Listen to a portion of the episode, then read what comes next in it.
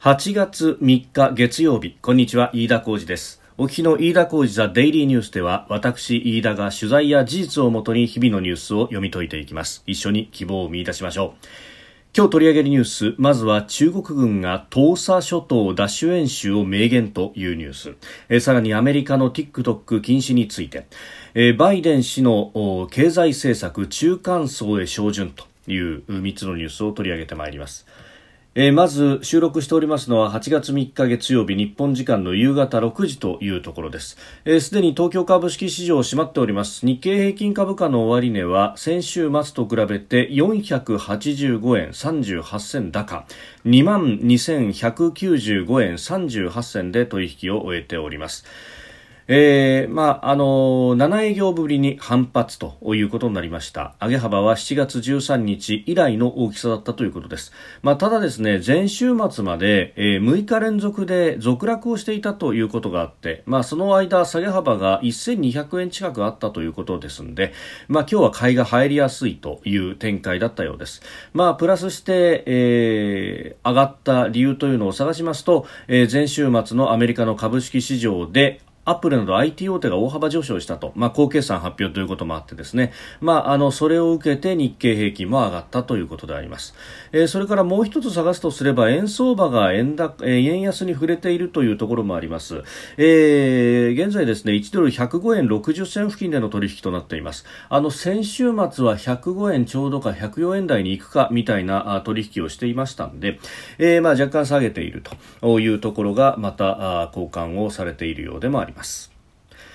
さて気になるニュース。まず一つ目は中国軍が東沙諸島奪取演習を明言というニュースであります、えー、東沙諸島はあの西沙とか南沙とかね、えー、パラセルスプラトリー諸島のもちろんことですが、えー、の東と書きます。東に、えー、山水に少ないと書いて東沙と読むところなんですがまずここがどこかという説明からしておきますとここはですねちょうどあの南シナ海の北側のですね、えー、香港と台湾のやや、えー、真ん中付近のやや南という感じです。えー、香港の南東310キロ、えー、台湾高雄の南西418キロと。いう位置にありまして現在は台湾軍が駐屯していて港と空港があるということなんですねでここに関してはあの中国軍は何度か奪取するぞというようなことは言っていたりとかあるいは報道で、リークをして匂わすというようなこともありまして、えー、5月中旬にはですね共同通信がその旨報じていたんですけれどもただ中国の軍内の人物が今回初めて明言したということです、え中国人民解放軍国防大学の李大光教授が、えー、香港の新中継雑誌死刑、えー、紫にこれは茨と書くこの雑誌の8月号に投稿した機構で、え、中国軍は8月に南シナ海で台湾が実効支配する東沙諸島の奪取を目標とする大規模な上陸演習を行うと指摘をしました。実施の具体的な時期や場所については明言していないということですが、まあ、8月というとですね、えー、環太平洋の国々を集めてのハワイでの多国間の演習リムパックというものが、まあ、開かれると。で、まあ、そこにはですね、えー、台湾との関係法であるとか国防権限法などを使いながら、えー、台湾軍もオブザーバーで参加するということはかなり、えー、煮詰まってきているという報道もあります、まあ、そんな中での牽制というのも一つあるのかもしれないと。演習内容によっては南シナ海でアメリカ軍との間で緊張が高まる可能性があるとしております。まあ、あの先週の末にもですね南シナ海の海南島のさらに西の海域というところで、えー、実弾を含んだ演習を中国人民解放軍海軍は行っております。でこれに対してアメリカ軍は、えー、偵察機などをかなり南シナ海に飛ばしているということもありました。あの P8 という新型の哨戒機を飛ばしてでさらに上空で休養して、えー、さらに長い時間飛ばすというようなこともやっていた矢に、えー、各シンクタンクの分析などでは出ております。まあ、こういったことも起こっているプレッシャーの掛け合いというものがさらに、えー、激しさを増してきているということでありますが、えー、この東沙諸島をめぐってはですね、あのかつて、えー、まあ、すでにですね、何度もこれ取ろうとしていたという実績が、あ実績というか、まあ、悪い意味での実績ですが、えー、中国側にはあると。あの2008年、えー、この年は中国はですね台湾の、まあ、総統選挙にプレッシャーをかけようという動きをいろんなところで強めていたあるいは隙を突いたということがありまして、えー、2008年4月東沙諸島からわずか1キロの海上にえー、大量の中国漁船団を向かわせたと。で、さらにですね、えー、貨物の配線を使って、えー、2万8000平方メートルの漁船基地を構築したということだそうです、えー、30人が常駐可能な簡易基地が突如出現したということだそうです、まあ、しかも1キロ先の海上ということで、まあ、ここは足がかりにしながら島を攻めるということも、まあ、あ視野に入れての行動だったのかもしれないんですけれども、まあ、この時はですね、えー、あの韓国あ台湾側の海岸、えー、巡防署員、まあ、開放的なところだと思いますが、えー、によって直ちに撤去をされたということでありました。で、その後、まあ、その前後して総統の当時は、えー、陳水扁総統から馬英九総統に変わるというところでしたけれども、えー、陳水扁馬英九両総統ともこの東沙諸島を訪問と、まあ、もっと言うとですね2008年2月に陳水扁総統が視察をしてでその後、えー、4月にこの簡易基地というものができ、えーまあ、あのその後、まあ、バイキュー氏はそもそもはあの中国共産党寄りと言われていてなかなかあのこれについてね、えー、厳しいことは言わなかったんですけれどもただ中国寄りすぎるということで国内でかなり批判が強まったんで、えー、2008年の9月に、えー、ここを訪れたということがあったようであります。まあ、これあの多山の石とは全くならずに、えー、我々も警戒しなければいけないというところなんですが、あの、こうやって配線を使ってのえ、えー、簡易基地というものができてしまうというところ、まああのー海の深さにもよるというところはあるんですけれどもただあの尖閣のあたりというのも気をつけないとそういったことが起こりうると、まあ、もっと言うとですね日中中間線の、まあ、日本側にも中国側は違法にガス田を作っていると、まあ、そのガス田がですね本当に必要なのかというぐらい大きなヘリポートがあったりだとか、えー、拠点となりうるような施設ができているということはすでに、えー、そのあたりも含めてですね、えー、尖閣をどうするというのを着々と相手側は準備を進めてきているということだと思います。で、これに対してじゃあ日本はどうするんだというところ、まあ、あの海上保安庁がですね現場必死に頑張っていますし、で、えー、さらに言うとおいそれと海上自衛隊の船を出すということは相手の挑発にみすみす乗るということにもなり、えー、そしてエスカ、えー、日本側が事態をいたずらにエスカレートしたという国際的な宣伝にもなる上に、ほら海軍海上自衛隊を出してくるぐらいに、えー、ここは紛争地域なのだということを中国側のアピール材料として渡してしまうということもありますので絶対にそれは避けるべきとそうするとどうするかというとこの主権というものをより、えー、明快に日本のここは領土領海領空であるのだということを示さなければいけないということだと思います。まあ、そのためには公務員の常駐だとか、あるいは少なくとも調査として、え人を入れるというようなこともしなくてはならないと。いうのがここ最近の現状なのではないかというふうに思うんですが、まあ、いかがでしょうかあの接続水域に何日間入っているとかそういった数字ばかりが踊るのではなく実効的にどう守っていくかというのを、えー、いい加減議論しなければいけないし議論だけではなくても行動で示さなくてはいけないということなんだろうと思います。さあ、それからですね、続いてのニュースですが、TikTok について、まあこれ、あの、安全保障上の懸念があるということで、アメリカのトランプ大統領が先週末に、まあこれを禁止するんだと、えー、いうことを明らかにしました。まあその後、えー、ムニューシン、えー、財務長官なども、まあムニューシンさんは、えー、海外からのアメリカへの投資を審査するというところの責任者も、まあ兼ねてやっているということもありますんで、これについて、えー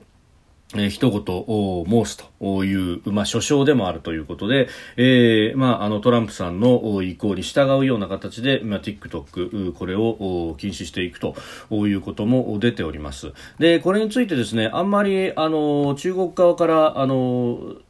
コメント等々がさほど出てきていなかったんですが、えー、今日ですね、えー、中国メディアの環球網、まあ、これはあの環球時報というね、えー、中国の人民解放軍系の外交誌と、まあ、非常に関係のあるサイトだと思いますけれども、えー、ここがですね TikTok の2つの罪と題して、えー、環球時報の編集長の、えー、フーシージン氏の文章を掲載したと。で、あのー、TikTok の、まあ、2つの罪ということで、まあ、TikTok はどうしてやらかしたのかっていうのを書きながらですね実はあの中国がアメリカ側を批判しているという記事ですが、えー、まずはアメリカのハイテク派遣に挑戦したことが、まあ、問題だったんだと。で、えー、Facebook は TikTok を任すあるいは TikTok よりも若者に人気となるアプリを作りたかったが結局のところできなかった、えー、そのため、えー、Facebook のザカーバーグ CEO は TikTok に濡れ衣を着せようと躍起になっていると、えー、でそれに米政府が乗っかったんだという議論。でさらにですね2つ目の罪として TikTok が若者アメリカの多くの若者を集めたことが、えー、問題であったのだという指摘あのー、若者はトランプ大統領が大嫌いだとで、トランプ大統領が6月に行った選挙集会では、TikTok ユーザーがチケット登録だけして参加しないという行動を取ったため、えー、トランプ大統領はこうした若者から投票前に深刻な打撃を受けることを心配したのだとしていると。えー、いうこと。まあ、あの、これ、TikTok ユーザーがですね、チケットを取って、その上で、えー、実際に選挙集会に行かないようにしようと。まあ、それによって、えー、ガラガラ空席だらけみたいな、えー、風に、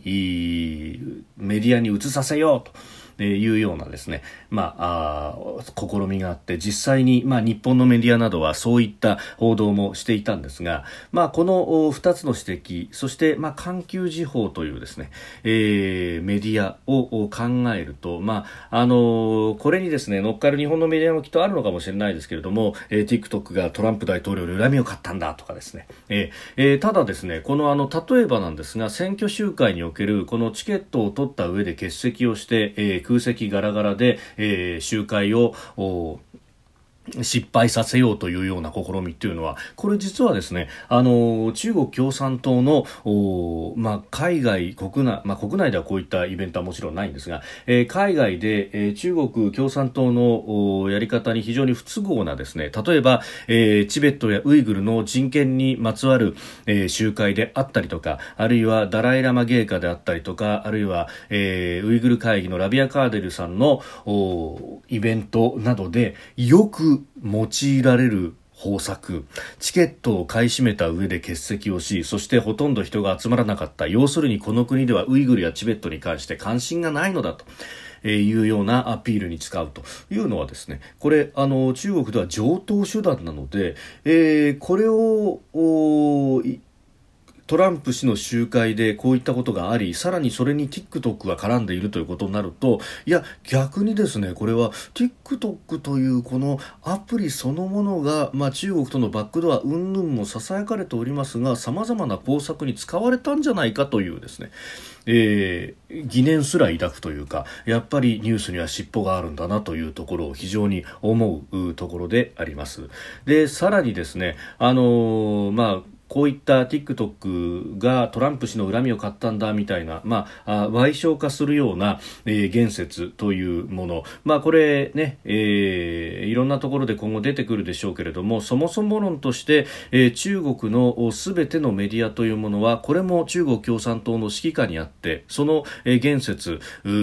であるとかあ記事の内容というものは、えー、中国共産党の意に反することは一切書けない、えー、しかもちょっと前の胡錦党政権下であれば若干の自由はあったかもしれませんが現在の習近平政権下ではそういった自由は一切ない、ね、どんどんとそれが狭められているということが言われておりますよくですね、えー、この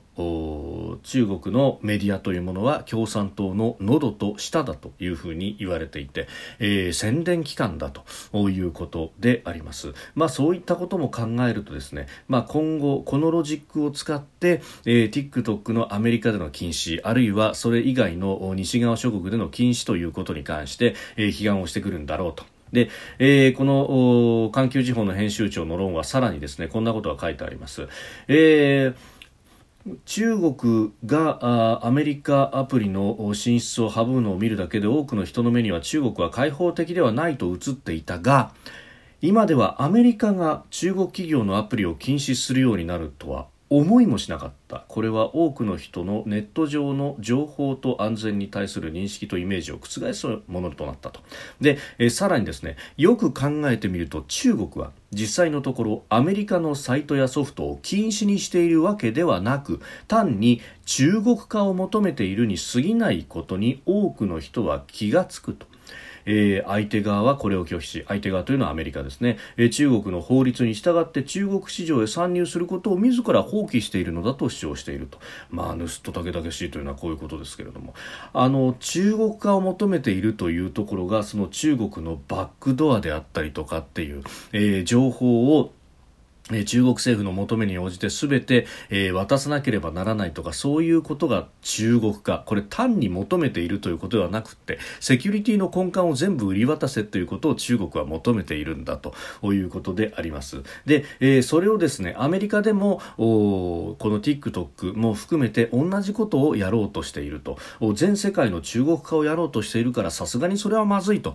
いうことで、まあ、アメリカも立ち上がった部分があると、まあ、ちろんその覇権争いという部分もあるかもしれませんけれども、まあ、その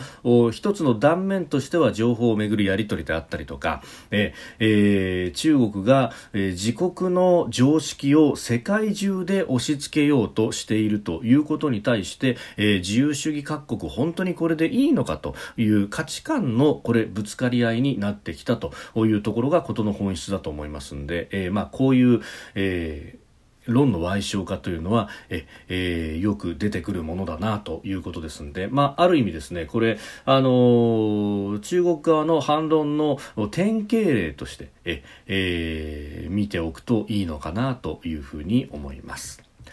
えー、それからアメリカ大統領選今今年の11月に投開票を迎えるあと3ヶ月ほどになってきました。でアメリカのですね民主党の対抗馬のバイデン前副大統領が、えー、政策の全体像というのをまとめつつあるということで、えー、今日はですね経済政策の全体像が3日までにまとまったと報じられています。あの製造業の復活や人種間の格差是正など中間層へ照準を定め、えー、雇用重視の姿勢を強調するということです。でこれがですね富裕層や大企業を優遇とされるトランプ大統領との対抗軸を鮮明にしシーソーの拡大を図ると。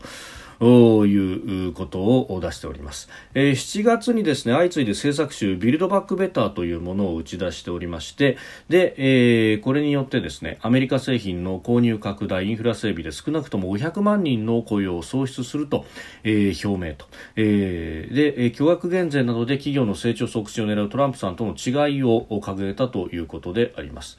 でこれ、あのー、まあ、アメリカ民主党というとちょっと前まで、えー、候補者指名争いというのをやっておりました。でその、まあ、あのギリギリまで争った候補がバーニー・サンダースさんということで、まあ、あのサンダースさんとの間で、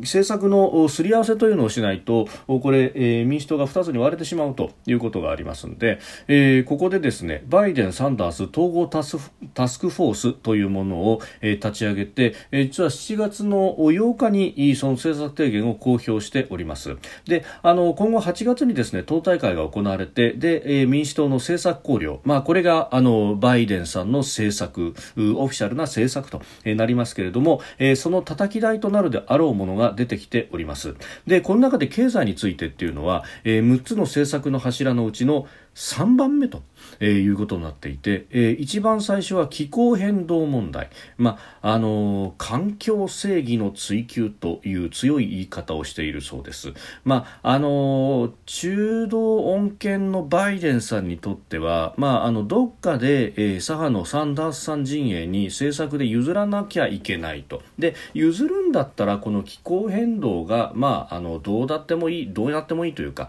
えー、構わないということもあったようであります。まあ、あの特にですねバイデンさんじゃない、えー、サンダースさんの支持層というのは若い人が多かったですけれども若い人の関心は環境分野ということもあるので、まあ、ここはあの丸々譲ってもよかろうというところでありました。であの問題の経済については3つ目で、えー、書いてあります。えー、 Build a Stronger, Fairer Economy と、えー、もっと強くそしてもっとフェアな経済というところでであの最低賃金の増額働く家族の保護、えー、雇用創造への投資持ち家政策の促進というようなことが並んでおりまして企業じゃなくて労働者を守るという観点となるとですね、まあ、これ財源をどうするかという問題で、えー、金融緩和に頼るかというところですけれども、まあ、アメリカの場合は予算の制約もあるので、えー、これ大方の専門家はですねバイデン政権になればやはり増税と規制強化は避けられないんじゃないかというようなことが言われております。で、えー、通商問題についてはごく軽く触れてあるだけということで、まあ、これはですね、あの、ブルーカラー層から、あの、下手にこの通商問題を続くと、まあ、あの、中国相手に勝ち取ってきたぞとか、あヨーロッパ相手に、えー、タフな交渉をやってきたぞというアピールをするトランプさんの方が良かったんじゃないかと、えー、ブルーカラーから言われかねないというところで、まあ、これ、経済政策ですね、えー、ちょっと、あのバイデンさんとしては、えー、ここ独自性を出すと増税かよっていうことにもなり、で、さらに通商で頑張りますということを言うと、まあ、あの伝統的に民主党は通商政策、あの、海外に対して強気でありますので、まあ、ここの部分で、えー、どう出るのかというのが問題になってくると、非常に悩ましいところのようであります。飯田浩一はデイリーニュース月曜から金曜までの夕方から夜ポッドキャストで配信しています。番組ニュースに関してのご意見感想飯田 TDN アットマーク Gmail.com までお送りください。飯田浩一はデイリーニュース。また明日もぜひお聞きください。以上飯田浩二でした。